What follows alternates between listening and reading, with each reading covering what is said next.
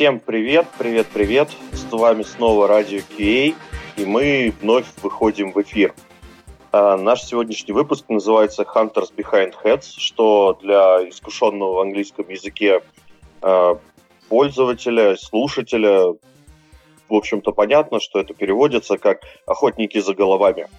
А, и сегодняшний наш выпуск будет посвящен рекрутингу и немножечко HR. Ну, в большей степени рекрутингу. Все, что вы хотели спросить, но боялись, все это будет обсуждено сегодня. Сегодня э, в эфире э, ваш, ну, надеюсь, один из любимых ведущих э, Андрей Мясников. У, такие бурные продолжительные аплодисменты. Э, Сергей Отрощенков. Сереж, поздоровайся. Да, всем привет. Я спросил, слышно ли нас. Сейчас жду какой-нибудь реакции. Надеюсь, что слышно. Я тоже. А то такое шикарное начало уже рассказал, все красиво, второй раз не получится. Вот, ну, вроде пишут, что... А, это ты пишешь, что нас слышно или не слышно. Но в любом случае, я хочу представить наших гостей еще. А, сегодня с нами а, Наталья Барута, а, представитель компании Wargaming. Она рекрутер. Наташа, здоровайся. Всем привет. Можешь по пару слов о себе рассказать? А, пару слов о себе могу, конечно. А, в рекрутинге я больше шести лет. А, в IT-рекрутинге больше шести лет. Э, и очень люблю свою профессию, очень люблю айтишников. И вряд ли а, поменяю свою работу на что-то другое, поэтому с удовольствием отвечу на ваши вопросы. Наверняка у вас их будет много, как обычно, много а, слухов, которые готовы развеять. О, да, у нас сегодня фактически мифбастерс по, разве... по развеиванию слухов и всего прочего. Вот, еще мы обещали э, гости из Яндекса, но, к сожалению, у нас сегодня такой очень сильно форс-мажорный э, выпуск. Кто-то из людей не появился, кто-то из людей отвалился, появились другие люди. Вот, например, наш э, второй сегодняшний гость, э, который бывает у нас нечасто но, к счастью, регулярно. Это Тимур Хайрулин, основатель кадрового агентства ETHR. А, он буквально сейчас где-то находится в полевых условиях. Тимур, вы нас слышите? Да, привет, спасибо. Простите меня, пожалуйста, я в Бостоне. Ну, в принципе, это сойдет за оправдание, я думаю. Вот, я предлагаю, наверное, начать. Сереж, нам там ответили, нас слышат, нам хорошо.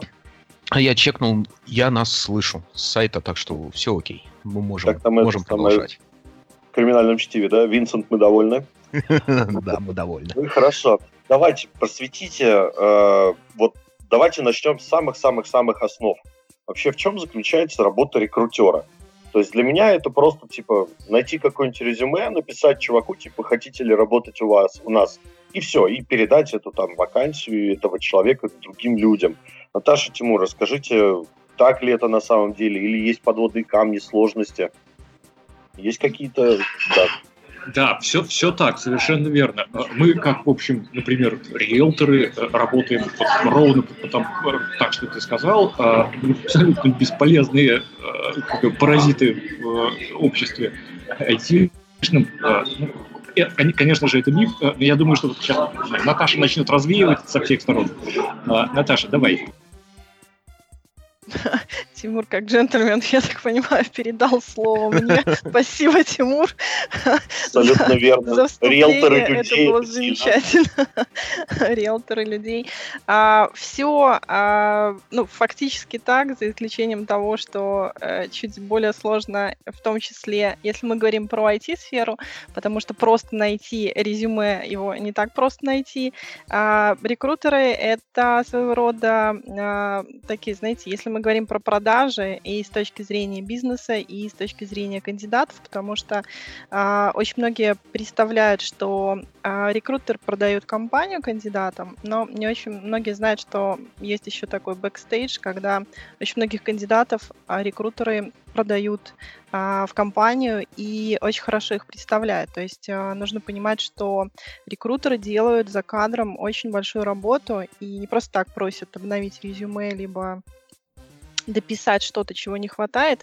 Очень многих э, кандидатов э, взяли на работу благодаря такому вот э, невидимому фронту работы рекрутеров. Но в целом э, это достаточно сложные поиски, потому что это не секрет, что в IT-сфере, э, в общем-то, есть очень большой дефицит на хороших специалистов. Найти редкого специалиста — это не просто найти резюме, это действительно долгая, кропотливая работа, когда мы выбираем лучших и собственно, продаем их в компанию. И, в общем-то, ну, если говорить там в целом, а, работа рекрутера — это свести хорошую компанию с хорошим кандидатом, да, чтобы они подходили друг к другу и чтобы в итоге все остались счастливы. Я думаю, наверное, вот так. Круто. Тимур, есть чем оппонировать? Э, конечно, есть чем оппонировать. А, дело в том, что я был на всех сторонах как соискатель, а, в айтишной среде я был как нанимающий менеджер, которому нужно было целую кучу народу нанять. А, и а, после того, как я поработал со внешними и внутренними рекрутерами, я понял, что нужно идти делать это самому. И вот сейчас делаю это самому уже там, третий год.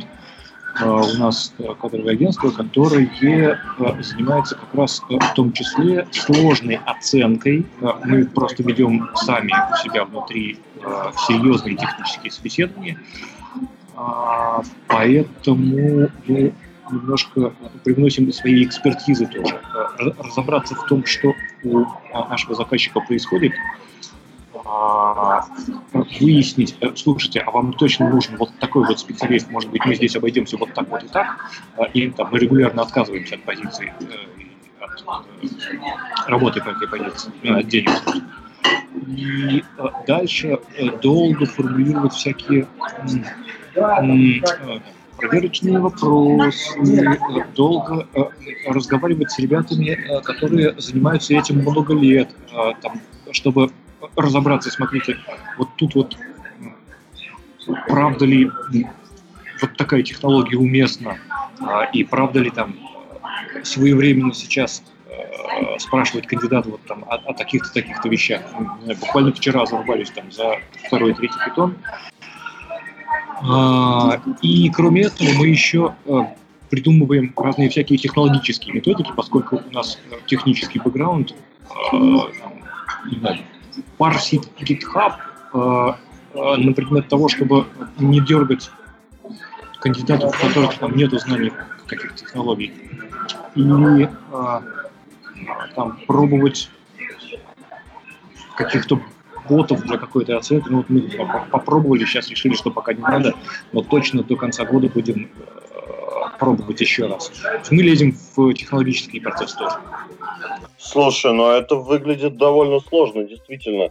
То есть, что есть какие-то подводные камни, методики, я, если честно, даже не думал, не ожидал. Это безумно интересно. Кстати, а расскажите, как вообще становятся рекрутерами? Как, как вы дошли-то до жизни такой? А, ну, да, давай я сейчас вот наброшу. А, значит, давай. на самом деле рекрутмент же это очень просто. Это там, примерно так же просто, как тестирование. А, значит, э, ну, мальчик, который закончил там, не знаю, два курса э, забора строительного, он понимает, что, блин, вот меня в программисты не возьмут, а зато пойду-ка я в тестировщики. Помнишь, помните же эту историю, да, как становятся тестировщиками? Вот в рекрутменте очень похожая история. Э, значит, какие-нибудь выпускники какого-нибудь психфака э, э, можно же устроиться работать психологом в науку или там консультирование, это, блин, сложно, это нужно долго учиться, а вот, ну, можно же в рекрутеры пойти, там, в общем, особо ничего уметь не надо, э, сиди резюме перебирай, а особенно айтишный рекрутмент, это же, ну, э, там за айтишников много платят, а пойду-ка я туда. И так, вот э, мы имеем очень похожий на рынок молодых тестировщиков, рынок айти, айтишных рекрутеров, который вот там на 80% состоит из вот таких вот, прости господи, девочек. Это вот я набросил, а дальше сами разбирайтесь нравится. Лихо, Наташ. Подожди, слушай, Андрей, а, погоди. Да, ну Тимур, да. а окей, я так понимаю, ты закончил два курса заборостроительного, или как, как ты-то пришел в рекрутмент? Я понимаю, что это просто, а ты, ты, ты-то как пришел? Это, видимо, было а, несложно. Была совсем другая история. Я пришел с нанимающей стороны. У меня 25 лет айтишного стажа. И, как я люблю рассказывать, я первую программу свою написал в 1984 году. Поднимите руки, кто был в это время. Я кто, был, кто но еще? я программы не писал. Вот. А, значит, я долгое время, а, как нанимающий менеджер, не знаю, там, с 2000 года, наверное, а, воевал с подбором и наймом, много приходилось делать руками, как э, техническому специалисту, а, значит, назначать интервью, разговаривать с кандидатами, а, отсеивать э, невменяемых, выстраивать какие-то процессы, вот где у нас воронка рекрутмента, вот где у нас вот это все. То есть фактически я занимался э, там, подбором и созданием команд последние 15 лет. Вот. И когда я понял, что ну все, совсем труба нужно брать, засучивать рукава и делать это по уму, я пошел, сделал э, рекрутинговое агентство, и сейчас делаю это по уму э, на стороне рекрутмента, а не на стороне заказчика. Mm-hmm. То есть ты так с полей, с полей ушел заниматься правильным рекрутментом? А, да, ровно так. А, и принес из того самого внутреннего мира кучу вещей, которые надо и не надо делать. И поэтому у нас есть некое преимущество, мы хорошо понимаем боли, которые у людей внутри компании стоят. Клево, спасибо. А, Наташа? Соглашусь с Тимуром по поводу того, как попадает какое-то время назад в Минске э, о рекрутинге было очень мало информации, и попадать туда можно было э, либо случайно, либо как-то через кадровое агентство, которое тоже через там, огонь, воду и медные трубы проводила всех ребят, и потом уже можно было говорить о чем-то. Но я хочу сказать, что э, очень много есть различных э, ответвлений, да, специализаций, и, в принципе, как сказал Тимур про э, девушек, закончивших э, психфак, э, я думаю, такие тоже нужны, э, в частности, для э, не очень большого бизнеса, там, не в IT-направлениях. Э, есть ребята, которые уходят в процесс процессы, есть ребята, которые уходят в HR.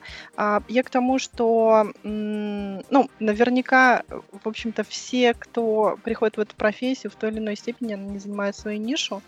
А, сейчас есть достаточно много специальностей в университетах, которые уже начинают учить. А, когда я начинала, ни о чем подобном не было речи, то есть я начинала исключительно все в бою, на практике и там, читая какую-то литературу. Сейчас есть есть обучение для этого, и, ну, я не знаю, насколько оно э, насколько оно хорошо готовит к тому, с чем придется в будущем столкнуться, но как минимум такое есть. Поэтому э, уверена, что для разных этапов развития бизнеса, для разных этапов развития компании нужны разные а, рекрутеры, и, соответственно, ну, они по-разному приходят в эту профессию. Наверное, вот так.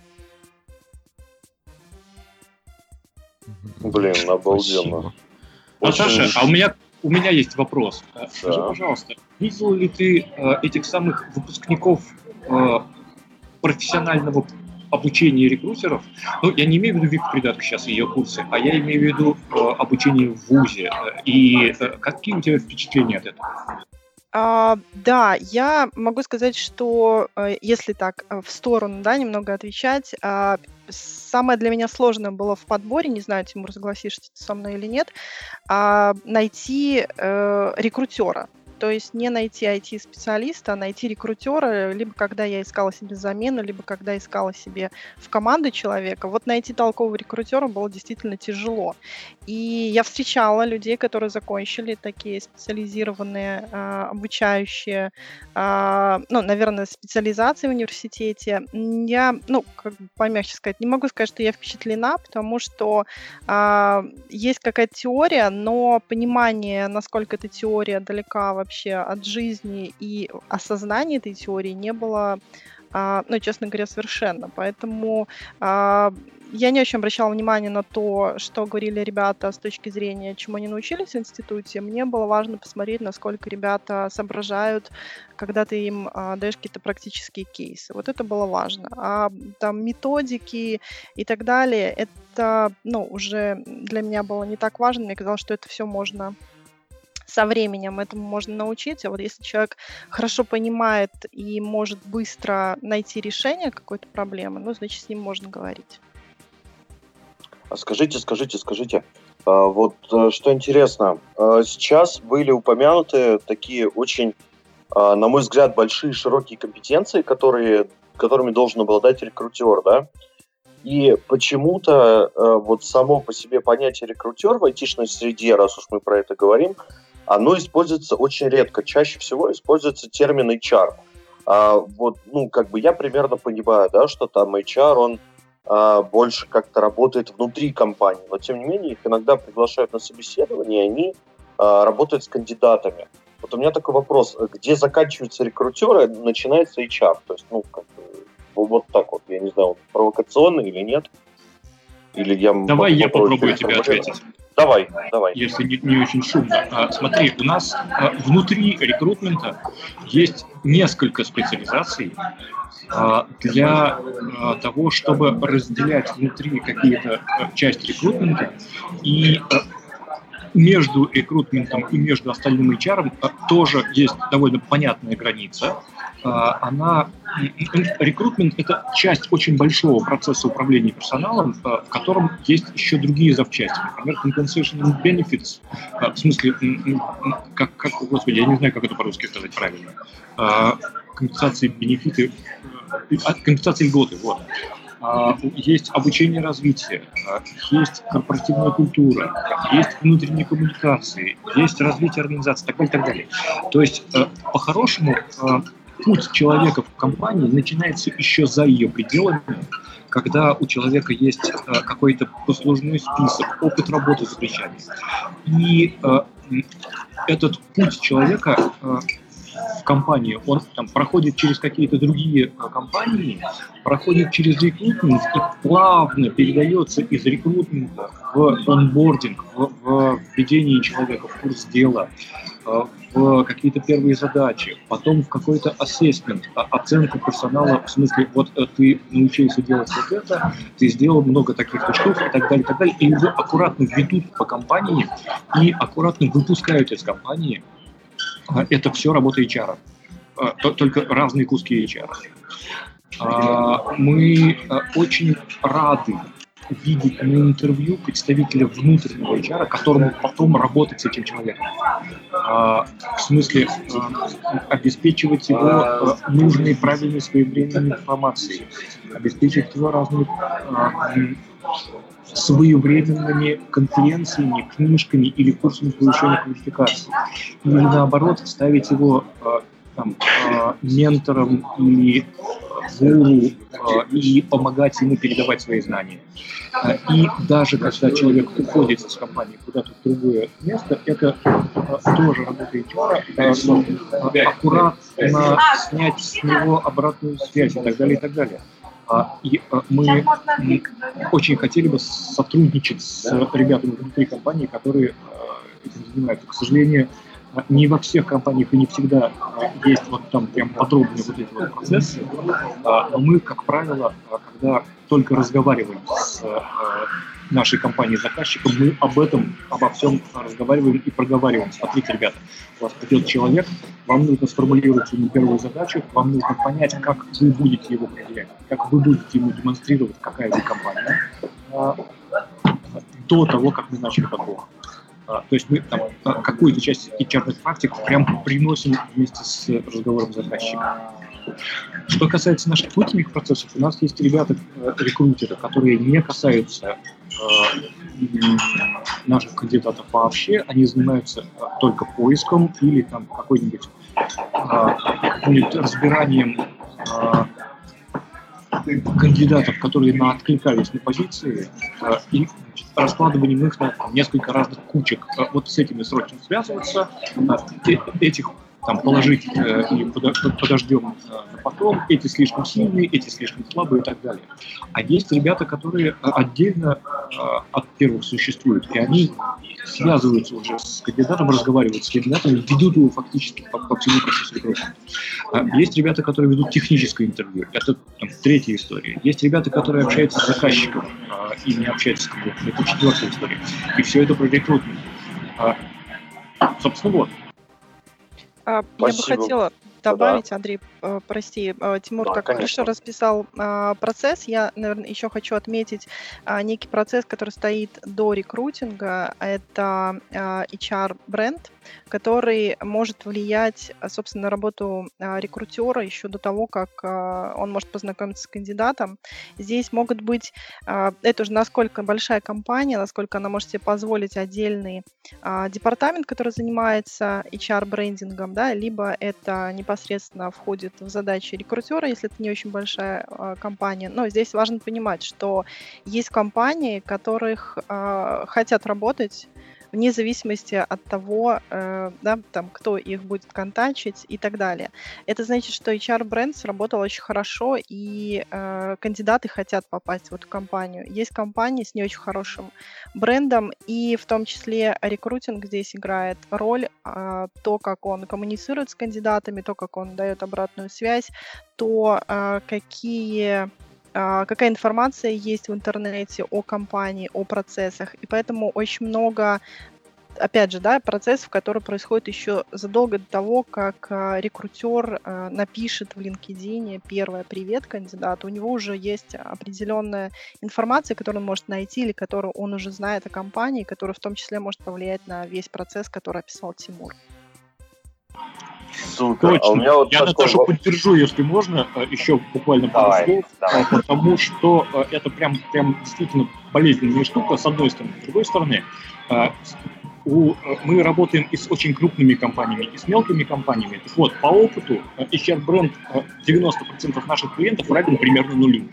Есть ребята, у которых он ниже нуля, есть ребята, у которых он выше нуля, и значит, уходить в выше нуля очень-очень и очень-очень дорого для э, самих компаний, поэтому HR-брендом занимаются не все, э, а только те, кто там, понимает, сколько денег нужно вложить и зачем. А, а вот потерять репутацию очень просто. Когда там, один шумный человек э, с, с скандалом уволится из компании, он нам способен на весь интернет звонить, какие там все нехорошие работают, и, короче, с этим тоже нужно работать. Это внутренняя как раз работа, которая дорого стоит. У меня даже есть пример одной такой компании, которая, наверное, очень даже хорошая, но у нее очень плохой HR-брендинг. Каждый где-то осенью и весной они, видимо, набирают новых рекрутерш, те высылают документы с предложением поработать где-нибудь в Омске на вакансию, которую, ну, выберите там из дока сами. Я ни на что не намекаю, но мы все их Нет, знаем. Андрей, а это связано не с тем, что набирают, а связано с э, определенной цикличностью в нашем бизнесе. А, подбор персонала очень сильно подвержен осенним и весенним обострениям. А, я и так полагаю, уже... что есть свой KPI, да? Нет, просто э, я в прошлый раз, по-моему, рассказывал байку, э, ну, вернее, не байку, а э, смысл в том, что очень хорошо нанимать вообще в компанию людей весной и осенью, когда фонтанируют все эти психические специфики. Вот. А летом и зимой лучше аккуратненько подбор в компании притушить, потому что фиг знает, что бомбанет у человека, которого взяли на работу летом где-нибудь в конце ноября. Даже так. А, кстати, слушайте, тут же на территории РФ запретили LinkedIn. Вот тут как раз э, Наташа упоминала его. А как теперь вообще держитесь? Как? В смысле, запретили, да? Не знаю, не, не слышал. Ну, тебе хорошо, ты в Бостоне. Вот. Но в целом, да, LinkedIn Нет, запрещен. Дело не в этом. Дело в том, что, э, прости меня, э, большинство айтишных рекрутеров и большинство айтишных компаний способны справиться с этим ну, на счет раз. И как бы проблемы я по этому поводу не ощущаю совсем. Меня просто поразило, я помню, несколько месяцев назад я зашел на LinkedIn, э, не, ну, ко мне там регулярно всякие чуваки добавляются, но я как бы добавляю, лишним не будет, вот. И тут я начал смотреть ленту. И вот LinkedIn был весь полностью э, забит статьями о том, как обходить э, ну, запрет доступа к LinkedIn. И вот я такой сижу про себя, читаю это все и думаю, так, значит, э, для того, чтобы прочитать статью о том, как обойти запрет LinkedIn, мне надо обойти запрет на вход в LinkedIn. То есть PKNzip.zip. Да, да, абсолютно верно. То есть, как бы, чтобы познать рекурсию, надо познать рекурсию. Вот. Ну, в общем-то, было довольно весело. Кстати, говорили, да, что там какие-то есть э, кандидаты, подверженные там летним какие-то осенней, весенней цикличности. А есть же какие-то базы-банки э, кандидатов, наверное, или там чаты, комьюнити, в которых рекрутеры обмениваются вакансиями, там, я не знаю, делят бонусы, пилят бабло за это дело.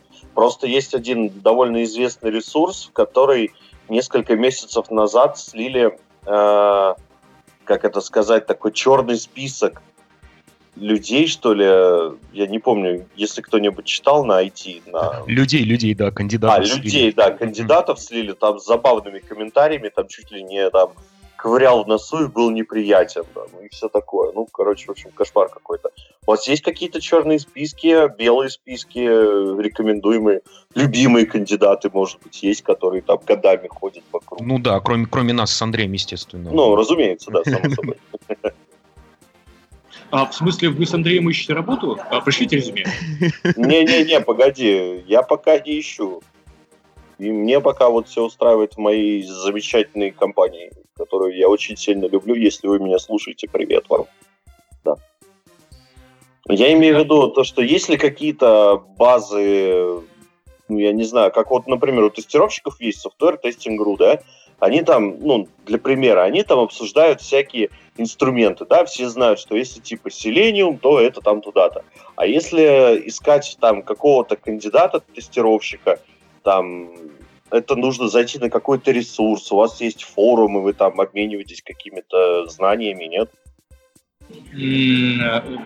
Если хочешь, я опять могу довольно много набухтеть на эту тему. Э, остановите меня если я начну слишком долго э, рассказывать про это. Значит, okay. э, во-первых, у рекрутеров есть 100-500 разных форумов, где они друг с другом э, о чем-нибудь общаются. Это форумы, э, в общем, примерно как и форумы тестировщиков, очень разные по своей напряженности, по э, контенту и по вменяемости, извините. Э, есть очень много э, инструкций, бегающих в интернете, в какой чатик в Телеграме нужно зайти, чтобы нанять тестировщиков. И вот эти вот самые неизменяемые девочки э, ходят по этим чатикам, э, засовывают туда свои вакансии и нарываются на бан моментально, и это прям вот правильно, что их оттуда банят. Есть какая-нибудь там, не знаю, какой-нибудь чатик работы для тестировщиков, куда приходят только рекрутеры и постят туда свои вакансии, а остальные все сидят и ждут. А, значит, а, у рекрутмента, в принципе, не принято и неэтичным считается обмениваться базами кандидатов, и таких баз поэтому, ну, как правило, не существует. Ну, или я об этом не знаю. Но время от времени рекрутеры друг другу помогают там, со словами «слушайте, ребята, вот у меня такая позиция, вдруг у вас есть кто-нибудь, мы даже, не знаю, там, небольшой бонус можем заплатить за это». Э, за рекомендацию. Вот. Это довольно распространенная причина, э, э, распространенная история, такая вот взаимопомощь среди рекрутеров, она прям очень развита, и мы тоже с большим удовольствием принимаем помощь и эту помощь оказываем. Правда, блюдя при этом этику, принятую среди рекрутеров хорошего толку. То есть я, понятно, не буду кому попало рекомендовать, кого попало.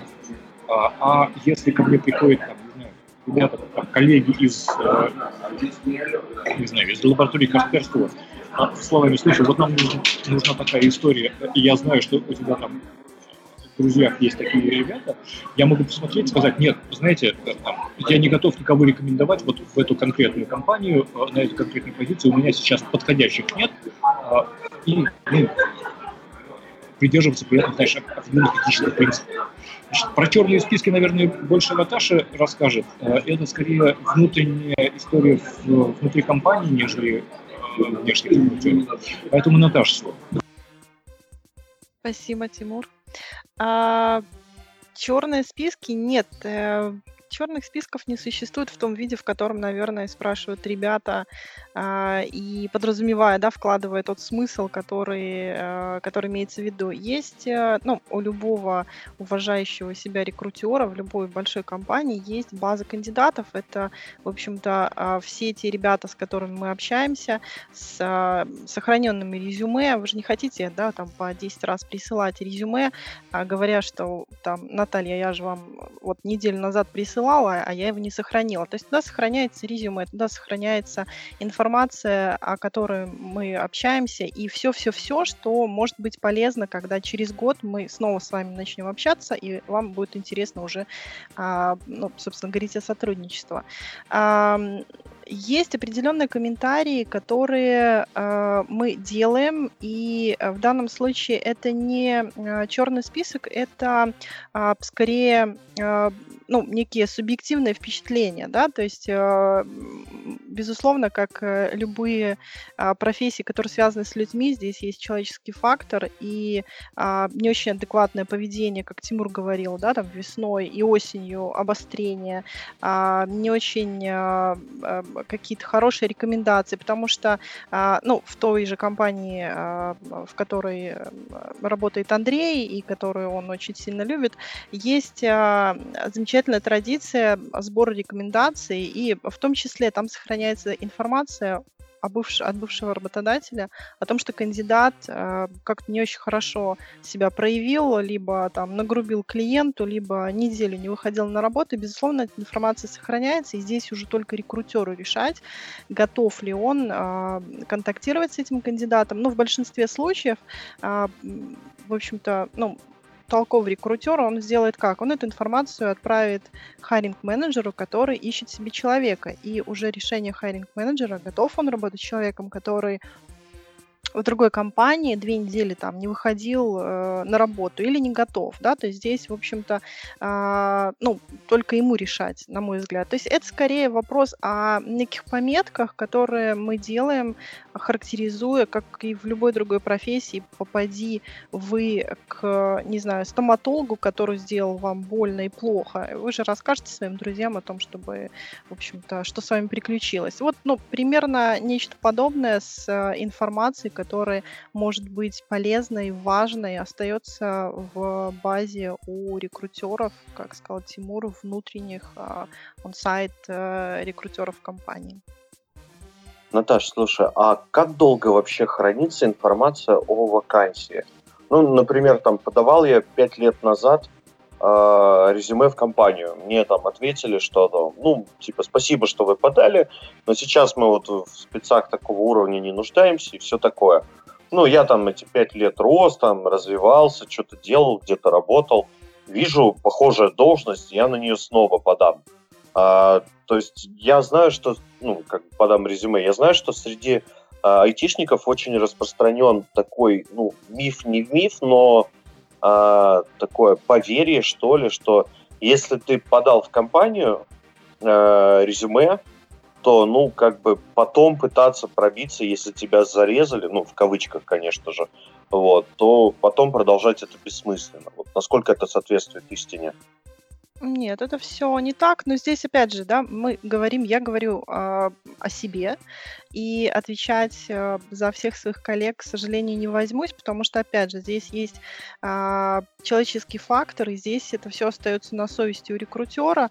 Э, я лично не вижу в этом ничего крамольного, да, откликнуться еще раз через какое-то время, если, э, ну, ты при этом там пять лет назад не э, не послал никого, да, там, не нагрубил и не сделал чего-то такого, хотя, наверное, даже это, да, там, молодо-зелено, а, делать какие-то выводы на основании пятилетней давности, но это, на мой взгляд, глупо, и а, нужно сложить еще раз свое впечатление от человека, пообщаться с ним через пять лет еще раз и посмотреть, что изменилось. Поэтому, ну, нет, отвечая на твой вопрос, э, я лично так не делаю, и, а, ну, даже через год можно с человеком пообщаться еще раз и понять, что у него изменилось, и там, возможно, на ту же вакансию, либо на другую он будет э, интересен, у него там что-то в опыте изменилось, он почитал книг и так далее.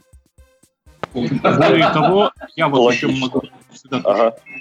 А, добавить, что мы вообще а, придерживаемся позиции, что с интервью человек должен уходить богаче, чем он пришел э, до интервью, э, узнать что-то новое и так далее. И у меня, например, был случай, когда э, на интервью э, сотрудником, когда я еще работал внутри, э, мы там с кандидатом поговорили, я ему говорю, смотри, вот здесь, здесь будет так и так, а здесь, здесь ты вот не знаешь, иди читай вот там и там. Он, он говорил, я понял, э, ушел читать, пришел через год оплавиться еще раз на эту же позицию со словами «Слушай, я почитал, я узнал много нового, спасибо тебе большое, давай попробуем еще раз». И мы его взяли на, на следующий раз, и это прям прекрасная история.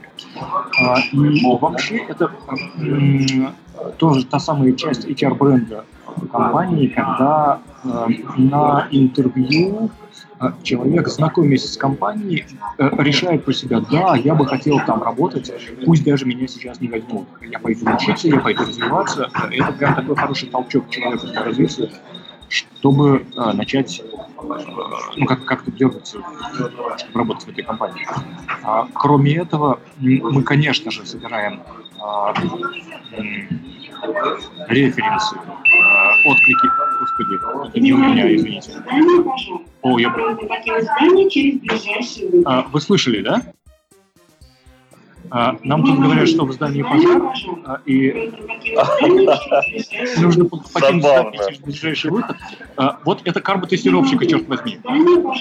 Ладно, я думаю, что такое у нас в эфире радио впервые, когда Действительно, ну, как мы говорили, Тимур работает в полях. Ладно, Тимур, мы тебя на самом деле отпускаем. Если хочешь, ты потом подключишься к нам. Ну, я сейчас, я сейчас пойму, что здесь происходит. Мужик, твоя безопасность там превыше всего. Ты нам нужен живой и здоровый. Вот, а мы не хотим терять ценные кадры. Вот, поэтому я тебя, Бля, в искушении сейчас... всего, я тебя все-таки отключаю. Вот, и мы сейчас, наверное, на Наташу набросимся вдвоем. Если что, мы тебя подцепим.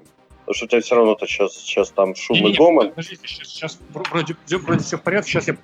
Все в порядке? Тут... Уверен? Ну, все сидят. Вот видите, человек не хочет выходить из горящего здания ради того, чтобы продолжать участвовать в нашем эфире. Я считаю, что это достижение. Вот.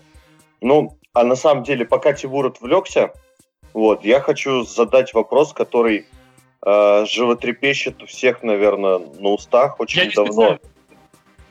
Окей. А, Наташ, как ты считаешь, а, рекрутинг это мужская или женская профессия? А, я уверена, что здесь не должно быть каких-то гендерных неравенств и предпосылок, потому что я видела талантливых рекрутеров и мужчин, и женщин, а, здесь вопрос о профессионализме, э, не более того. Поэтому а, профессиональный рекрутер, будь то мужчина или будь то женщина, это на самом деле самое главное. Ну, соглашусь. Просто по закону больших чисел я больше видел девушек-рекрутеров, чем парней. Если честно, вот Тимур, наверное, третий или четвертый рекрутер мужчина на моей памяти, в принципе, вообще. Ну, это мой По последней это... информации, э, здесь это какая-то э, внутренняя ошибка.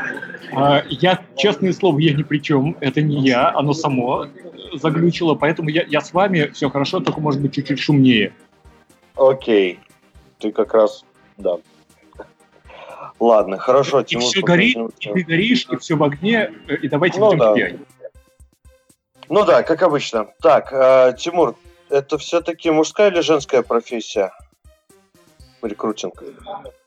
А, я думаю, что а, здесь нет каких-то специальных гендерных предпочтений, а, разве что немножко лучше получается личное, очное общение у девушек в силу ну, склада характера.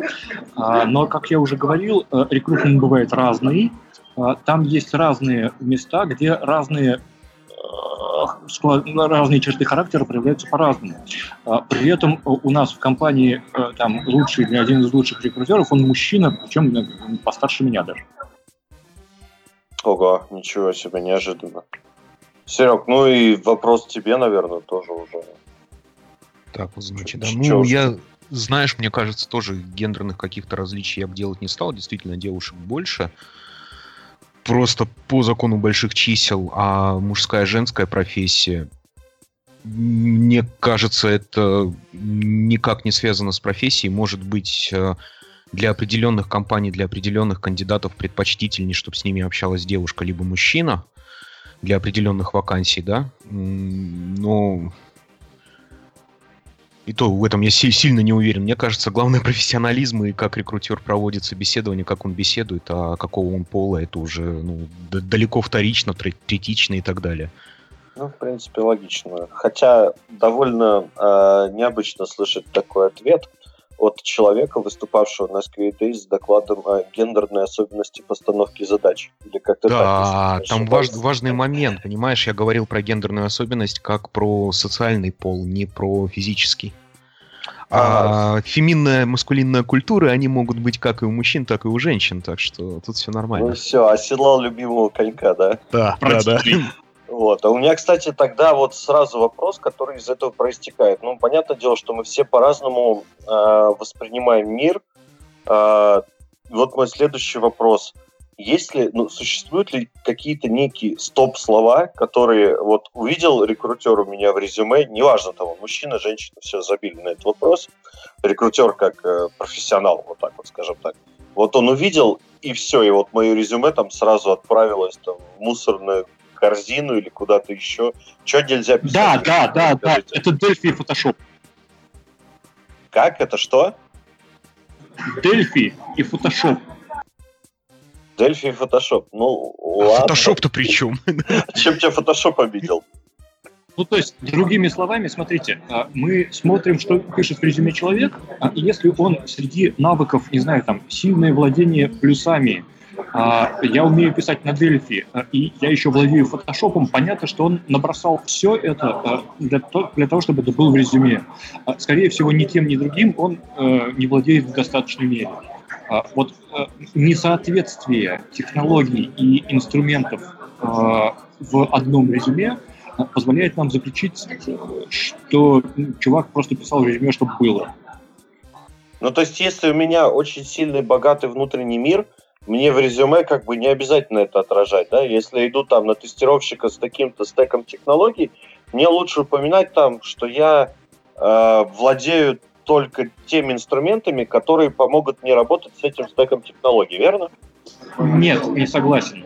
А, а как? Но, а, ну смотри, если ты напишешь у себя в резюме, что ты э, там, э, прекрасный автоматизатор населения, а еще отлично владеешь э, Microsoft Word а, и интернетом. А, понимаешь, какое несоответствие получается в уровнях и в, в реализации? И я склонен здесь не поверить, что ты хорошо владеешь Selenium. Ага. То есть, нет, погоди, ну ты сейчас описал немного другой кейс. Ты описал, что вот чувак работает каким-то очень крутым э, инструментом, но потом он пишет, что он владеет какими-то базовыми вещами, которые, ну, подразумеваются, да, что если он, типа, может с Selenium э, нафигачить там скриптец, то, ну, как бы подразумевается, что он умеет вызвать и PowerShell там, да, и командную строку, и пингануть там, например, э, сайт какой-нибудь.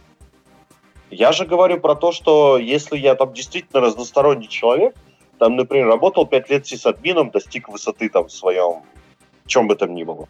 А, потом пять лет работал рекрутером, потом пять лет тестировщиком, и вот я сейчас устраиваюсь на тестировщика. Соответственно, мне лучше стоит указывать только те инструменты, которые, которыми я владею а, как тестировщик. Логично? Нет, не согласен.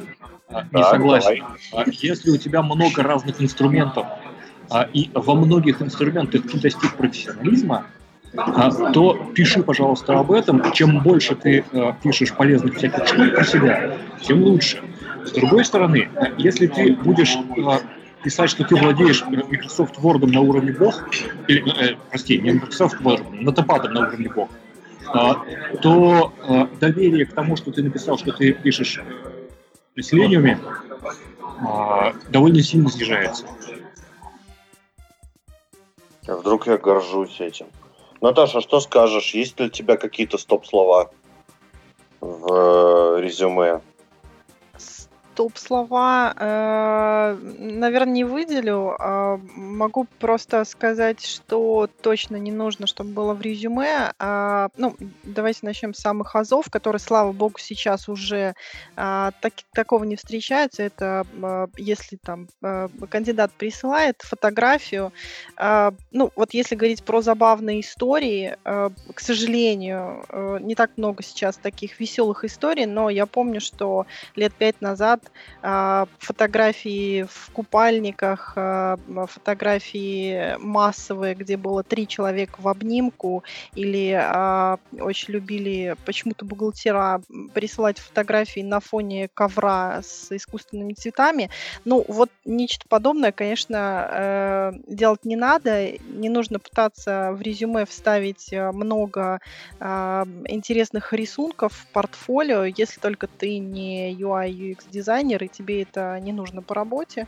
А, и, э, ну, писать очень много личностных качеств, которые вы где-то прочитали в интернете и считаете, что это очень важно, как то быстро обучаемый, эм, коммуникативный, добрый, веселый, с чувством юмора, это все тоже не так важно, и обычно э, лучше вот избегать таких вещей. Ну и могу сказать точно, что для резюме наших ребят, да, IT-сферы, э, там, постсоветского пространства, Могу сказать, что... Фотография в купальнике очень важна фотография в купальнике возможно, но вряд ли для разработчика. А, но я хочу сказать, что очень многие ребята вот на постсоветском пространстве действительно толковые и талантливые, почему-то очень любят скромничать в резюме. Этого делать не нужно, потому что это все-таки продажа, и если говорить про идеальное резюме, оно должно быть структурировано там, где расписаны ваши а, обязанности, проекты, технологии, да, и то, о чем сказал Тимур, э, ну, то есть не нужно бросать все технологии, которые ты знаешь или когда ты видел одним глазом, а желательно то, э, что ты сможешь на интервью рассказать, да, то есть тебе наверняка зададут вопросы, и в резюме лучше писать то, что ты действительно знаешь, то, о чем сможешь рассказать. Ну, наверное, так. Знаешь, еще вот эти вот слова, которые там любят упоминать, ну, вот то, что ты сказал, да, там, легкая обучаемость, вот это вот все – меня вот одно слово зацепило в свое время в резюме, это проактивность. Я говорю, как человек на собеседовании, а это что такое-то? Что ты написал? Ну, я проактивный. Я говорю, ну, я вот читать умею, что это значит?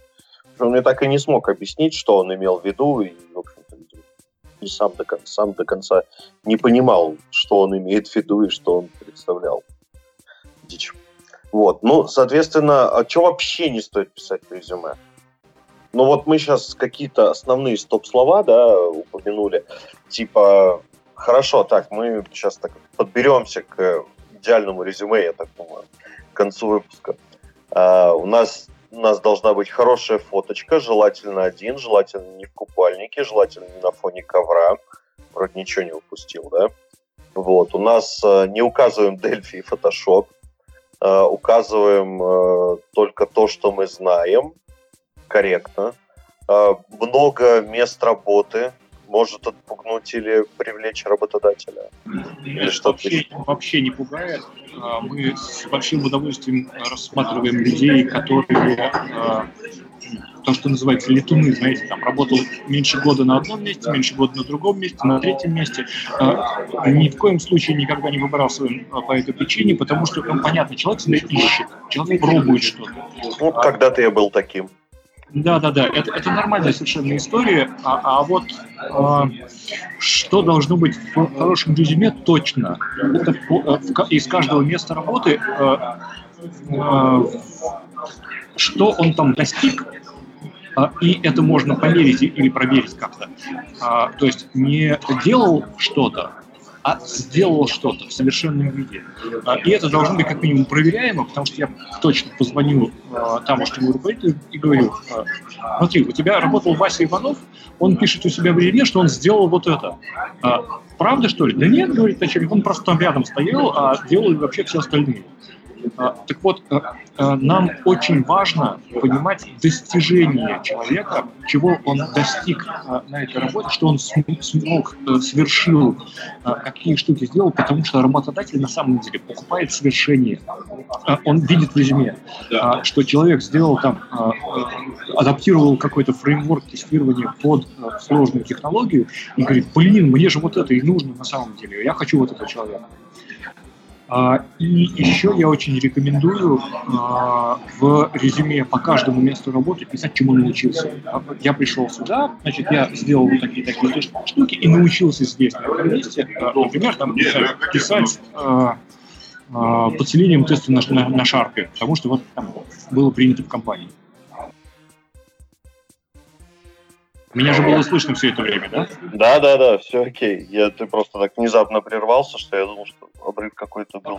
Ну да, я, я соглашусь. То есть э, это фактически как э, сразу же предоставлять э, половину рекомендаций с прошлого места работы. Я правильно понимаю? А, да, все правильно. А, э, это даже не рекомендации, а такие вот а, штуки, которые, собственно, и возбуждают работодателя, потому что работодатель на самом деле, он не приходит с э, гипотезой «мне нужно вот такой-то человек». А он в первую очередь сталкивается с какой-то задачей, а, которая у него почему-то по каким-то причинам не решается. У нас э, нужно перевести вот это срочно вот туда, кто это будет делать? А, Вася, Петя, Маша, все заняты на других проектах, значит, нам нужен человек. Так вот, мы исходим не из человека, мы исходим из задачи. И если мы видим в резюме человека, что э, в резюме кандидата, что э, этот кандидат такую задачу решил, а, конечно же, преимущество будет у него. Ага. Шикарно. Я правильно понимаю, что, по сути дела, рекрутера как-то очень, как ты это сказал, очень сильно возбуждают, если я указываю ачивки. То есть работы, которых я достиг. А вот сейчас тебя не слышно. Ладно. Наташ. Можешь подтвердить или опровергнуть Могу ответить, это? да, могу ответить давай, за Тимура, давай, безусловно. Конечно. А, достижения, то, о чем говорил Тимур, да, то есть конкретно, что делал ты, не то, что делала твоя команда или то, что делали ребята, которые сидели за соседним столом, а, не нужно приписывать себе а, достижения всей команды. Подумай, что сделал ты, напиши это в резюме и в будущем на собеседовании обязательно расскажи об этом. Твои конкретные достижения, что ты пришел, чему ты научился, а, что почерпнул и так далее. И в резюме ни в коем случае не пишите какие-то негативные комментарии, потому что есть резюме, я сталкивалась неоднократно, когда ребята пишут а, причину ухода с каждого места работы, и ну, безусловно, когда ты читаешь какой-то негатив, даже если он был там от сердца и очень правдивый, а, это не есть хорошо писать а, какие-то негативные а, комментарии по поводу бывшей компании. И в целом, да, то есть там окрас всего повествования был такой э, черный, мы все умрем, и, и завтра не наступит.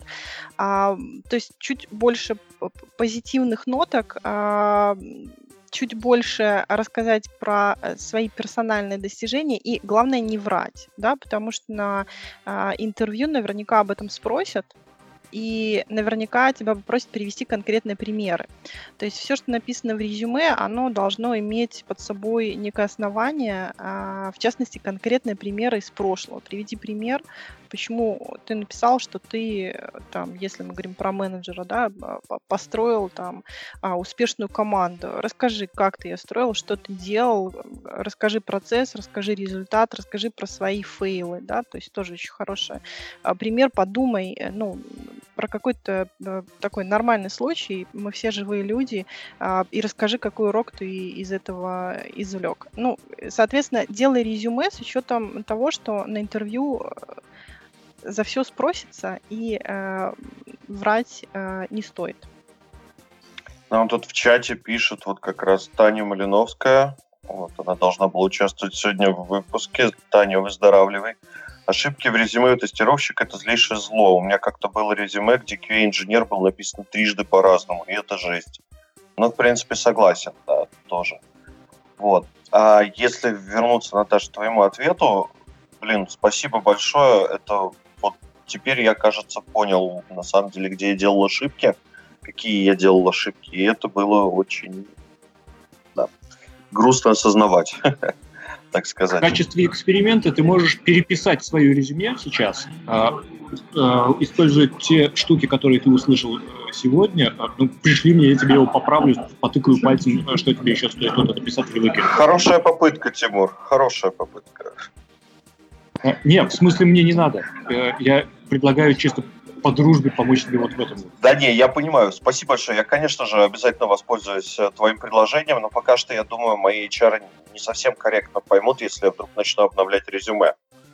Вот. Ну, как-то, знаешь ли... А вот здесь, кстати, хоро- хороший вопрос, да? Давай. Обращают ли внимание HR, ну и понимают ли они некорректно, если специалист обновляет резюме? Имхо, имхо это нормальная работа специалиста, поддерживать свое резюме up-to-date.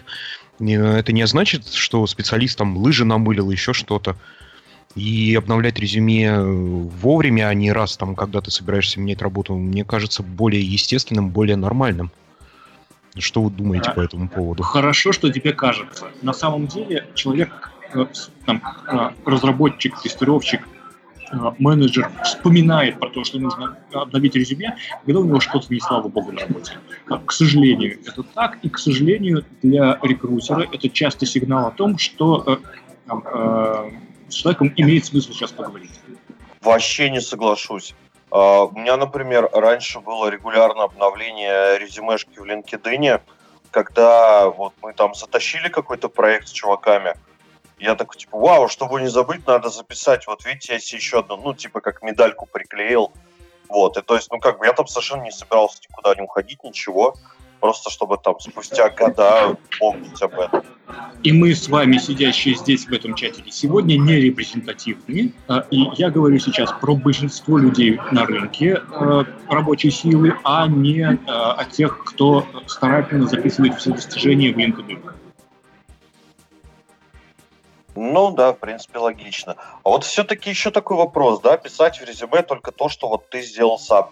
Но, блин, мы же там, если мы сделали какой-то проект, там, завалили дракона, как там это говорится, да, там, затащили проект, э, мы же команда, мы все вместе это делали. Ну да, я там делал какие-то регрессионные тесты, ну да, я там что-то писал, что-то еще делал, всего и не упомнишь.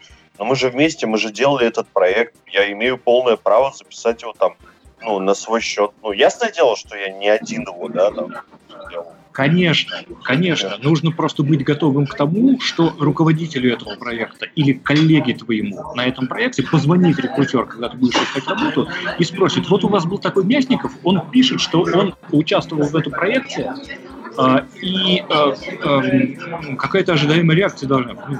Да, он, он там был, он, он жжет, он член команды, все хорошо. Угу, понятно. То есть, ну ладно, придется учить весь стек технологий. Вот, хорошо. В смысле, то, что ты написал у себя резюме, придется действительно Ну учить? да, я чувствую, я отправлю тебе его еще раньше, чем я сам думаю. Вот, ну ладно, это шутка, конечно. А, вообще хорошо, а что еще следует писать в резюме? Мы разобрались с тем, что не следует, подобрались к тому, что следует. А, как вообще лучше структурировать? Следует ли указывать, например, ну вот этот вопрос я задавал чуть выше, но на него не, не услышал такого особого ответа. А следует ли писать все работы? Ну, допустим, если я 10 лет трудился тестировщиком с, небольш, с небольшими перерывами на грузчика, продавца кассира и швею-моториста, следует ли мне это указывать или да, безусловно, это следует указывать. Однако, если ты отправляешь резюме на какую-то конкретную позицию или открываешь, а, ну, что называется, свободный поиск, а, держа в голове какую-то позицию представления, безусловно, стоит обратить внимание и сделать наибольший акцент на релевантных работах. Я вообще рекомендую делать следующее начинать резюме с какого-то objectives, а, со словами «я хочу найти вот такую такую-то работу с таким-то таким графиком, с такими-то такими технологиями», а, и это упражнение уже позволит тебе внутри себя в голове сосредоточиться и понять, что же ты хочешь на самом деле.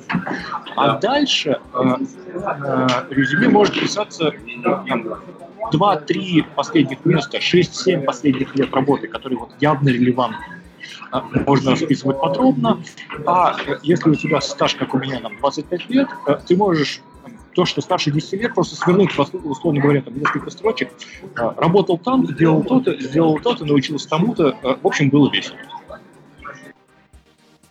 И этого будет достаточно? Ты знаешь, если опыт, ну, понимаешь, технологии не стоят на месте, технологии идут вперед, и то, что было э, в 2099 году э, на корне, на, греб, на гребне технологии, сейчас никому нафиг не нужно, с одной стороны. С другой стороны, э, неплохо указывать, что ты там в 99 году тоже работал в этой области, э, и поверхностные какие-то штуки э, написать про это важно. А, но расписывать прям все-все-все проекты, каждый месяц что ты делал, чего ты достиг, с кем работал и так далее, и так далее, для э, там, 1999 года, ну, правда, не очень важная часть. Ясно, спасибо большое. Наташ, есть что-нибудь добавить? Э, я рекомендую не делать пробелы в резюме, если э, твой опыт уходит корнями в бесконечность, и начинал ты еще при Хрущеве, а, то желательно написать хотя бы одной строчкой. Да? Не нужно расписывать, что ты делал при Хрущеве, но одной строчкой написать все даты и э, ну, там, через запятую объяснить, чем ты занимался. Потому что а, возникает вопрос, если есть перерыв в работу, что ты делал год, что ты делал два года, которые ты не указывал. Да? Если ты пошел работать грузчиком, то, ну, собственно, напиши. Не нужно расписывать, что ты там вставал с утра, шел и подробно весь процесс, да, там все итерации расписывать, но а, чтобы было понимание, что ты в это время чем-то занимался, потому что ну, а что ты делал два года?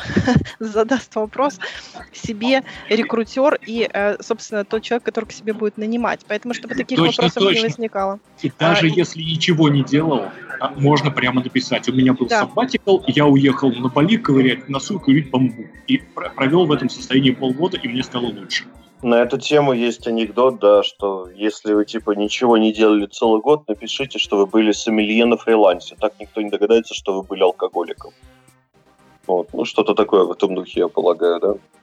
Вот. А, кстати, а какие сейчас э, социалочки, ну, не социалочки, точнее, в каких сетках сейчас э, трендово искать вакансии? Где чаще всего смотрят? Ну, LinkedIn, хотя его и запретили, Потом раньше был, по-моему, мой круг, и мне сейчас все чаще прилетают какие-то Angel List Opportunity, я понятия не имею, что это. То есть, ну, вообще, где сейчас лучше хранить резюмешки, чтобы ну, так сказать, было сверху стопочкой? Хранить резюмешки лучше всего у себя в PDF на телефоне. А, и в этом же телефоне хранить э, контакты э, двух-трех проверенных э, знакомых тебе, хорошо знакомых тебе IT-рекрутеров, чтобы в любой момент, когда тебе приспичило, прямо с телефона метнуть ему PDF-ку с сопроводительной, типа, слушай, меня достало, я готов рассматривать. Тимур, это очень клево, это идеальный мир.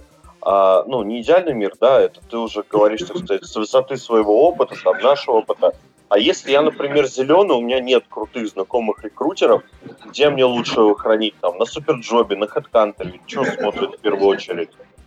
А, сейчас в первую очередь смотрят нетворк и социальный рекрутинг сейчас прям а, очень, очень сильно полезен, потому что HeadHunter, SuperJob и прочие всякие работные сайты теряют свою актуальность из-за огромного количества шлака, который там находится. А, и невозможности найти нормального специалиста. Поэтому все это дело уходит а, в социальные сети, как социальная составляющая, как социальный рекрутмент.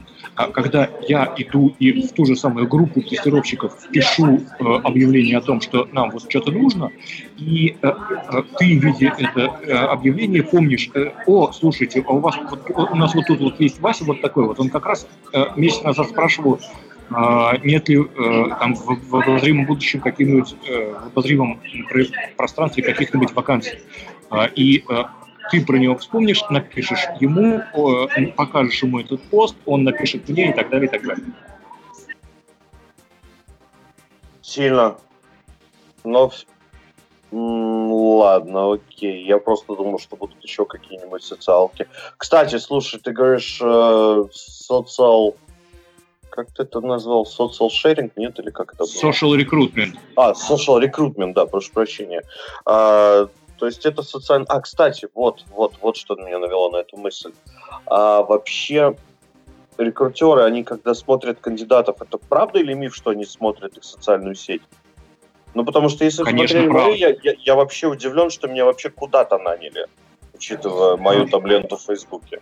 Конечно, правда. А, и это иногда э, способ получить представление о кандидате чуть более быстрый, чем звонить а, его начальникам, коллегам с предыдущей работы и спрашивать, ну как он там.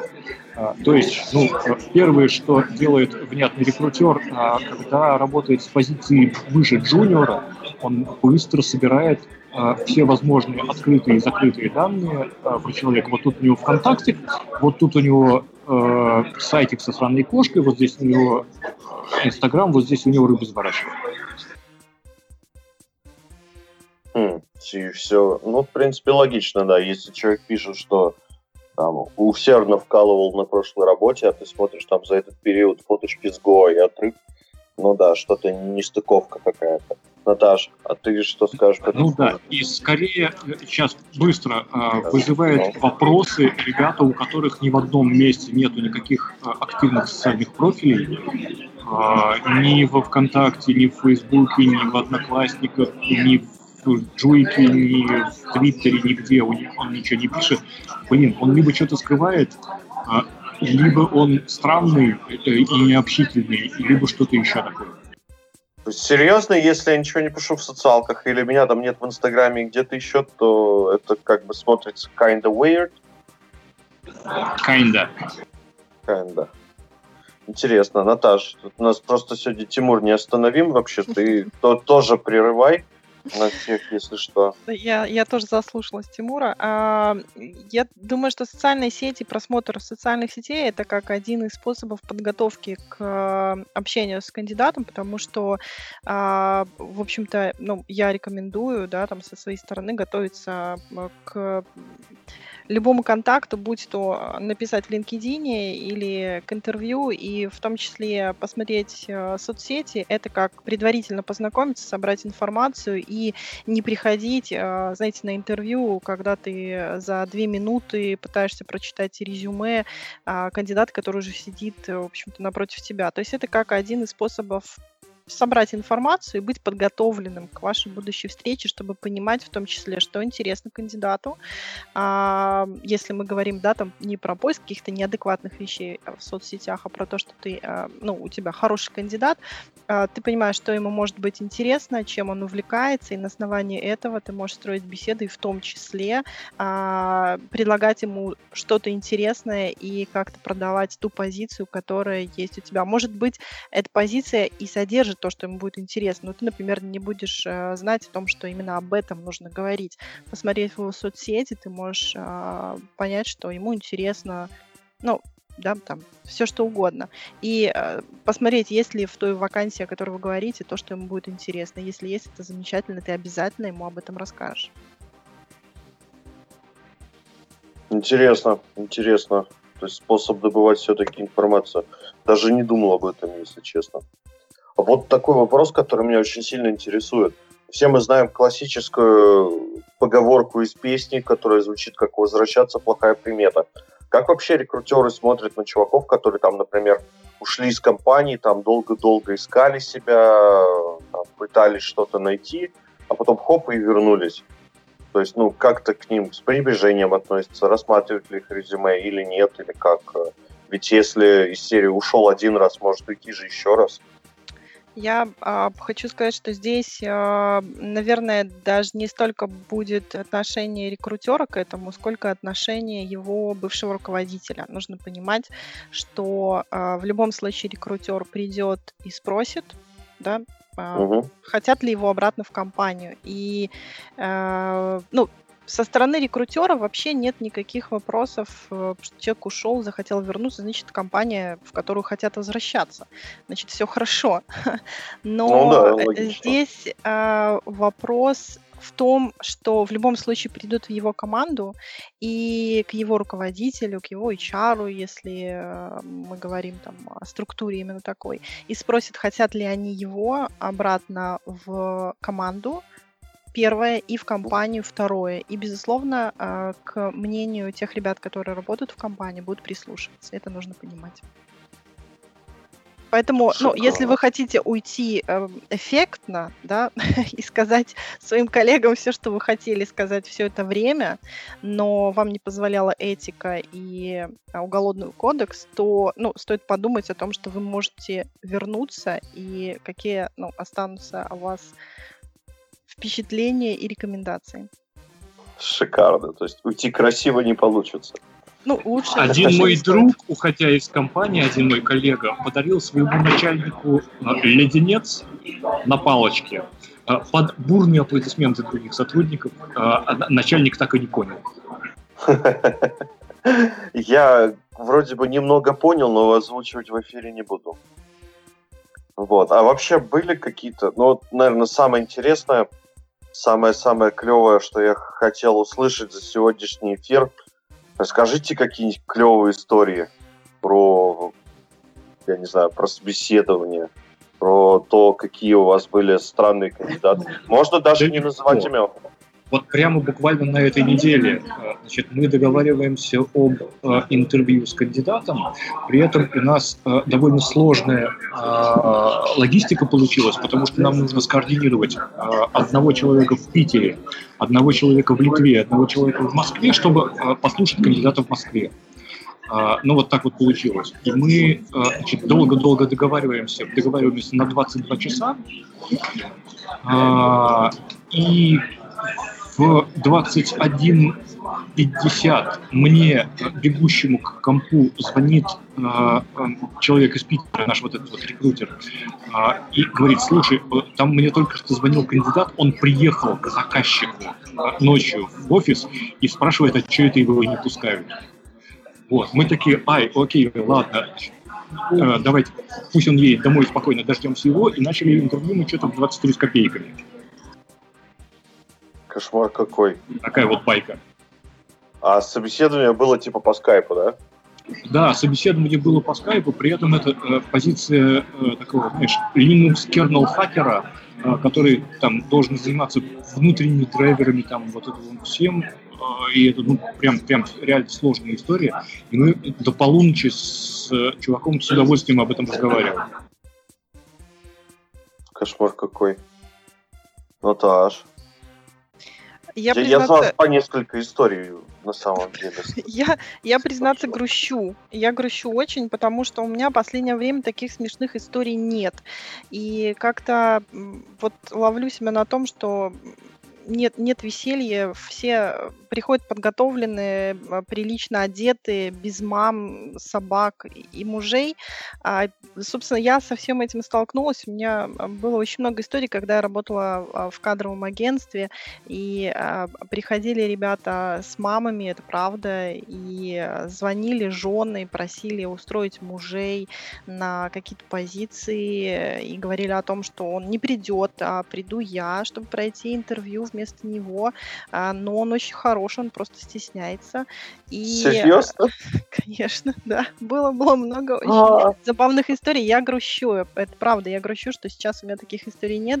А, к сожалению, в IT-сфере вот как-то мне не доводилось таким встречаться, но я тоже помню забавную историю, которая, правда, не со мной произошла, а с моей коллегой в то время, когда я еще работала в кадровом агентстве. А у нее было много позиций, которые она вела, и одна из позиций позиции это была инженерная позиция, и вторая позиция юрист со знанием английского языка, причем там а, для юриста был опросник, а, на английском языке там было 200 с чем-то вопросов, они все были на юридическую тему и все на английском языке. И э, в какой-то момент, там уже в завершении рабочего дня, это было поздно, она одному из кандидатов отправила вот этот опросник, ну, собственно, ушла спокойно домой. В 7 утра ей звонят, звонит кандидат и, и говорит, Ирина, я вот прям до сих пор, всю ночь, до 6 утра я пыталась ответить на ваши вопросы, но я не понимаю, зачем на инженерную позицию мне 200 вопросов на английском языке про юридические аспекты. И парень, э, э, вот он действительно всю ночь пытался, а нужно понимать, что английский у него был на уровне basic, и я не знаю, то ли это Google, то ли он поднял там э, ночью учителя своего бывшего по английскому языку, я не знаю, как он отвечал на 200 вопросов со знанием английского на уровне uh, London is the capital of Great Britain, но uh, парень постарался, и uh, в итоге United мы его наняли, потому что он, он, он действительно, ну, прям такой был очень мотивированный, и, и он молодец, это нужно было оценить. Of the United Kingdom, с вашего позволения. А, да, это, собственно, как раз э, история про кадровые агентства. У кадровых агентств э, всех этих э, чудесных случаев бывает гораздо больше. Э, это задача как раз кадрового агентства отсеять вот это вот все не, не, не, таких вот э, странных примеров для компании. Uh, у нас они случаются ну, минимум раз в месяц. Приходят кандидаты неадекватные, звонят, потом звонят еще раз. Один раз меня девчонки перепутали и поставили мой номер телефона в позицию продавца, и мне, короче, день и ночь звонили продавцы и говорили, я хочу у вас работать, расскажите, что как. Короче, да, у нас их действительно много, но большинство из них не представляют особого интереса для, для, для общем, в теме, и многие из них просто неэтично рассказывают, простите. Чума. На самом деле я, я просто в шоке. Таташа, ты говорила, с собаками приходили на резюме? Реально? А, да, ну просто кандидату не с кем было оставить э, собаку. Она наверняка грустила. Я уже не скажу почему, но да, кандидат собака. Она, правда, была небольшая, но, но тем не менее. Мне кажется, это очень мило, чего человек любит животных, пришел с животным. Ну, это нормально. Ну, как бы, понимаешь, это мило, если это там какой-нибудь той терьер или вот это, знаешь, маленькая собачка, которая держит на руках, она такая Это корги, трясется. должен быть корги. Либо Не, ну, немец. ну корги само собой. Либо вот эта собачка, которая держит на руках, она трясется такая, когда же я сдохну. Вот, ну, не, непонятно. Но если там притаскивают, там, например, какого-нибудь кавказца или лабрадора, это, ну... Хотя лабра тоже милый. Ладно, ну что-то больше о собаках как-то пошли. Вот, ну, я не знаю, на самом деле я свое любопытство удовлетворил почти полностью. А, возможно, у наших слушателей есть какие-то вопросы, которые они еще хотели бы задать нашим гостям. Или там, Серег, у тебя остался вопрос, или может у наших гостей остались. Вот, тут пишут, с собаками это такой ход. Ну да, логично. Еще был вопрос, что делать, если был перерыв в работе, искал себя и путешествовал? На этот вопрос, мне кажется, уже ответили. Ну да, да, это уже было. Да, я уже ответил. Это уже было. У меня такой тогда вопрос, наверное, да, вот если ты э, джуниор, ну, окей, выпускник вуза, там, старшие курсы, да, еще нигде не работал, ищешь первую работу, чего стоит людям в резюме писать, чтобы, ну, хотя бы взглянули на их резюме и могли подумать, позвать, не позвать? Отличный вопрос, удваиваю. Так, молчание рекрутеров. Зависли. Вы, вы с нами, да, да, раздумывают. Да, Нет, если честно, конец фразы проглотил, я не слышал. А, если я правильно понимаю, это про graduate recruitment. А, есть даже такие кадровые агентства, и э, там даже не агентства, а некие э, структуры, э, которые отвечают за graduate recruitment. Выпускников крутых вузов пасут крутые компании, там Pepsi-Cola или Яндекс работают с вузами на, на уровне еще, когда люди туда только приходят, отсматривают студентов на, не знаю, там, в районе второго, третьего, четвертого курса э, и ведут работу с лучшими из них на, уже, уже, уже прямо в ВУЗе. И там можно в том числе писать э, курсовые и дипломные работы прямо внутри компании. Поэтому совет один, как следует учитесь. Честный Совет ответ. абсолютно логичный, да, справедливо. Не, учитесь это, учитесь, это понятно. Но если я, например, Э, очень хороший ученик, э, классный парень, да, ну я понимаю, что в вашей компании нет должности классный парень, иначе я бы давно уже занимал я. Вот. Э, я понимаю, что все это не так, но если я, например, учусь не в самом популярном вузе, но я хорош, действительно хорош, и там оцениваю себя прям вот очень хорошо, соответственно. А что мне делать? Как сделать, чтобы мое резюме лучше заметили? Значит, тестировщикам я в таком случае обычно рекомендую попробовать поработать за еду у каких-нибудь друзей, а, каких-нибудь знакомых а, ночью а, на удаленке за копейки или там на каком-нибудь ю-тесте, чтобы набить первые шишки, набить, накопить какой-то первый опыт и самостоятельно заодно поработать какими-нибудь проектами, типа там, не знаю, перевода Селениева на русский язык, или какими-нибудь штуками типа написания автотестов на коленке для э, каких-нибудь внешних систем, чтобы получить опыт. И э, ребята, которые работают с джуниорами, они отсматривают и таких специалистов тоже, и э, это сильное преимущество перед специалистом, у которого написано только что закончил, ничего не делал. Ну, вообще логично, да. Абсолютно верно. Так, если больше вопросов пока что не осталось, я смотрю, а у меня чатик. есть, я а, вопрос есть. задам. Да. Давай, жги. А вот скажите, тоже тут вопрос Тимуру, Наташа, если может какой-то сейчас тренд, что э, в резюме стало больше появляться опыта работы у кандидатов удаленного, например, он, ну, может, с какой-то фирмой сотрудничал, может, он работал на Одеске, может, там еще где-то работал. И как к этому относятся рекрутеры, если видят опыт именно удаленной, не офисной работы? А, у нас есть несколько позиций сейчас прямо в работе, правда, не тестировочных, а, на удаленку. А, некоторые компании полностью переходят на удаленную работу, когда не нужно ходить каждый день в офис. Но когда там есть какие-то созвоны, особенно если эта компания распределена географически, есть там, офис в Калифорнии, офис в Испании, офис в Риге и офис, например, в Новосибирске. А, и а, сидят ребята в этих городах, не обязательно офис есть. А, получается, что такие компании работают как раз, там, не знаю, собрались в 3 часа 15 часов по Москве, побалагурили, поняли, что делаем дальше, такой стендап по скайпу.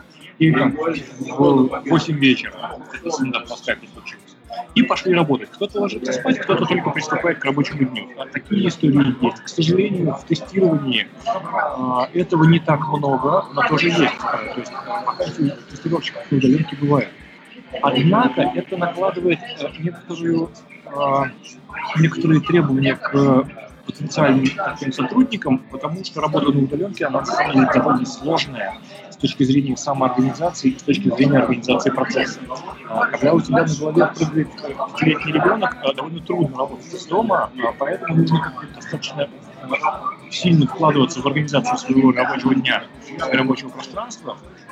Это первое. А второе, когда мы работаем в распределенных командах, есть такие сложности. Например, я люблю об этом рассказывать. У нас был там много лет назад проект, когда у нас заказчики сидели в Японии, одного из национальных штатов, а мы были в Москве. И у нас рабочий день начинался в полночь, заканчивался в 8 утра. То есть э, нужно быть готовым к э, подстройке под э, процессы компании которые работают с удаленными ребятами, и необходимости менять, возможно, свой рабочий день. Поэтому, да, их появляется больше и больше. У меня кадровое агентство, в котором работает 12 человек, у нас нет офиса, у нас был офис. И нужно обращать внимание на требования и, может быть, ломиться на те вакансии, где удаленка написана, невозможно, мало ли, вдруг прокатит. Интересно. Да, интересно. Наташа, а у тебя какое отношение? Я же правильно понимаю, ты, по сути, инхаус рекрутер? Да, все верно. И я могу сказать, что абсолютно э, нет никакого предубеждения к ребятам, которые работают удаленно. Это, ну, абсолютно, абсолютно нормально. Я, э, наверное, хотела бы добавить, потому что не успела, пока Тимур э, рассказывал, я, как обычно, его заслушалась по поводу молодых специалистов. Хочу, наверное, отметить, что а, помимо того, что, да, очень а, много молодых специалистов уже с третьего курса замечают и начинают хантить, забирают в лаборатории, если ты не попал в это число избранных, а, то наверняка у тебя есть друзья, которые могут тебе помочь и рассказать, что нужно прочитать, какие курсы посетить. Если твое резюме, в общем-то, даже если ты будешь всю ночь думать, будет состоять из пяти строк, постарайся старайся все-таки как-то целенаправленно, э, ну, покажи свою мотивацию, покажи, что ты, э, если ты тестировщик, почитал Савина, как минимум, да, вот нашел на это время, а, посмотрел какие-то форумы, не знаю, почитал, как тестируют в Google, да все что угодно. Но уже твое стремление и то, что ты на это потратил время, а, будет очень большим плюсом в карму а, для твоих будущих работодателей, да, то, что ты где-то активно участвовал и показываешь то, что, то, что тебе это интересно, это профессия, ты в нее пришел целенаправленно. То есть, ну, будьте осознанными и э, показывайте свою мотивацию. Даже скорее не, не для работодателя, плюс и для тебя тоже. То есть ты все-таки будешь как бы больше знать и все такое. И для тебя как, ну, для желающего все устроиться. Я думаю, вот так. Ребята, мне тут э, показывают жестами, что пора закругляться, поэтому я это, вот, буквально последние пару минут. А у нас как раз пара минут осталось. Вопросов нет, у нас время э, обсудить новости. Новостей у нас немного, выпусков не было давно.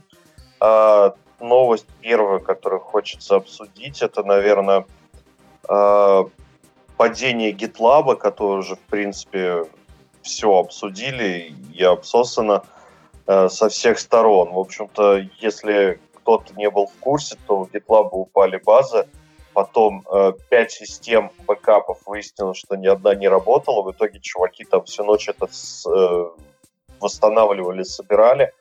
Но к чести своей они устроили из этого красочное шоу, там чуть ли не с онлайн-трансляцией. И все было очень круто и очень мило. Вот. Все ссылки на новости будут, конечно же, выложены.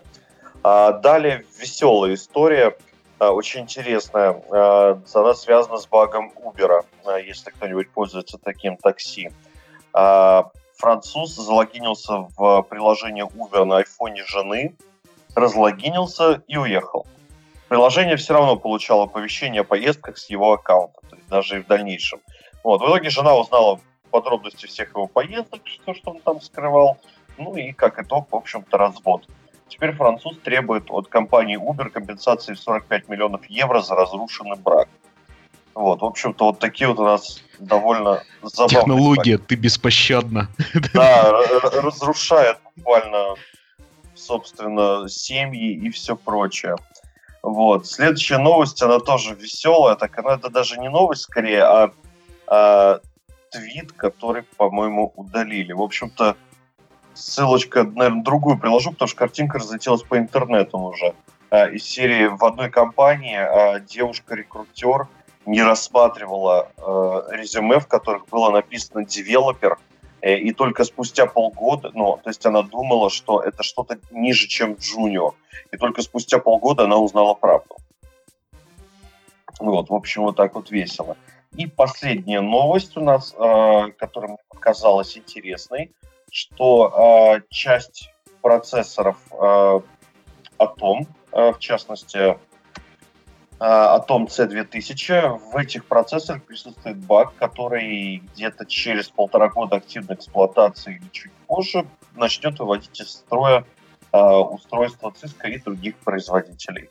Э, суть в том, что э, как бы это сказать, как бы это попроще уместить новость.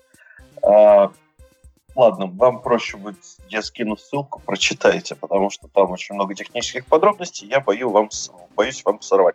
Но, в общем-то, суть была в том, что неправильно построили архитектуру процессора, и никто это дело, видимо, не протестировал или не дотестировал. Ну вот и получили проблемы на свою голову. Э, слушай, я так это тоже эту новость и видел. Там же реально прикол в том, что баг-то не сразу проявляется, полтора года эксплуатации. Точно, да. То есть это интересно, как это надо было подумать о тестировании. Ну, понятное дело, что полтора года-то тестировать никто не даст. Но это такой хороший кейс, где можно задуматься о, о подходах к тестированию, к оптимизации. Ну да. Всему остальному. Ну, по сути дела, компания Intel информацию не разглашает, так что ну, ни, никаких да. достоверных данных пока что нет. Вот. Ну и есть список устройств, в которые входят э, оптические сети, маршрутизаторы, и коммутаторы цисковские. В общем-то, может быть и сеточка упадет у кого-нибудь. Всякое может случиться. Вот. Ну, ага, вот ссылочку уже скинули, я смотрю, в чат про девушку-рекрутера. Вот, ну, наверное, у меня больше новостей никаких нет. Если у Сергея, у Наташи что-нибудь есть, Тимура мы уже потеряли. Вот, если у Сергея, у Наташи есть какие-то новости интересные, которые они бы хотели нам представить. Ну или нету. Нету, да? Слушай, новостей, да, новостей нет. Если вот, пожалуй, наша рубрика вот эта «Плач Ярославна». Было недавно событие. Наш сайт Radio Кей э, ломанули. А, точно, да-да, давай, рассказывай. да. А, его ломанули, повесили э, баннер, ну, не знаю, там из, из Азии или еще откуда-то с Востока, а, повесили баннер по поводу того, что ИГИЛ организация запрещенная, да, что это вообще зло и вообще как не стыдно. Мы ничего не поняли, что это такое, как, как это все относится. Но э, у нас э, в нашем QA, радио QA чатике появилась идея, что QA ну, эти две волшебные буквы, да, их э, часто под этим подразумевает Катар.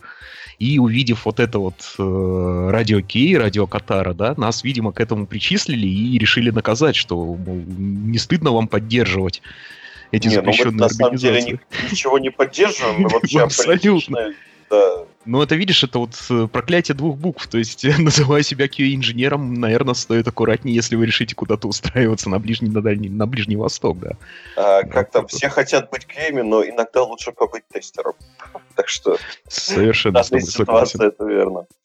Вот, ну, наверное, будем закругляться. Вот. Большое спасибо всем, кто нас слушал. Большое спасибо нашим гостям. Тимур, спасибо тебе, хоть ты нас уже сейчас и не слушаешь. Наташа, большое тебе спасибо, огромное. Я получил ценную информацию, очень полезную. Я как надеюсь, что и наши слушатели. Возможно, у нас будет продолжение этого выпуска или похожего, и с огромным удовольствием будем видеть тебя э, среди наших гостей и подписчиков. Спасибо. Спасибо, ребята, что пригласили. Я с удовольствием. Ну и Сергей, большое спасибо. Да, спасибо тебе, Андрей, спасибо слушателям, Наташа, спасибо, Тимур. С вами было классно. Надо Всем будет как-нибудь повторить, да. Всем спасибо. Счастливо, пока-пока. Пока-пока. Пока. -пока. пока.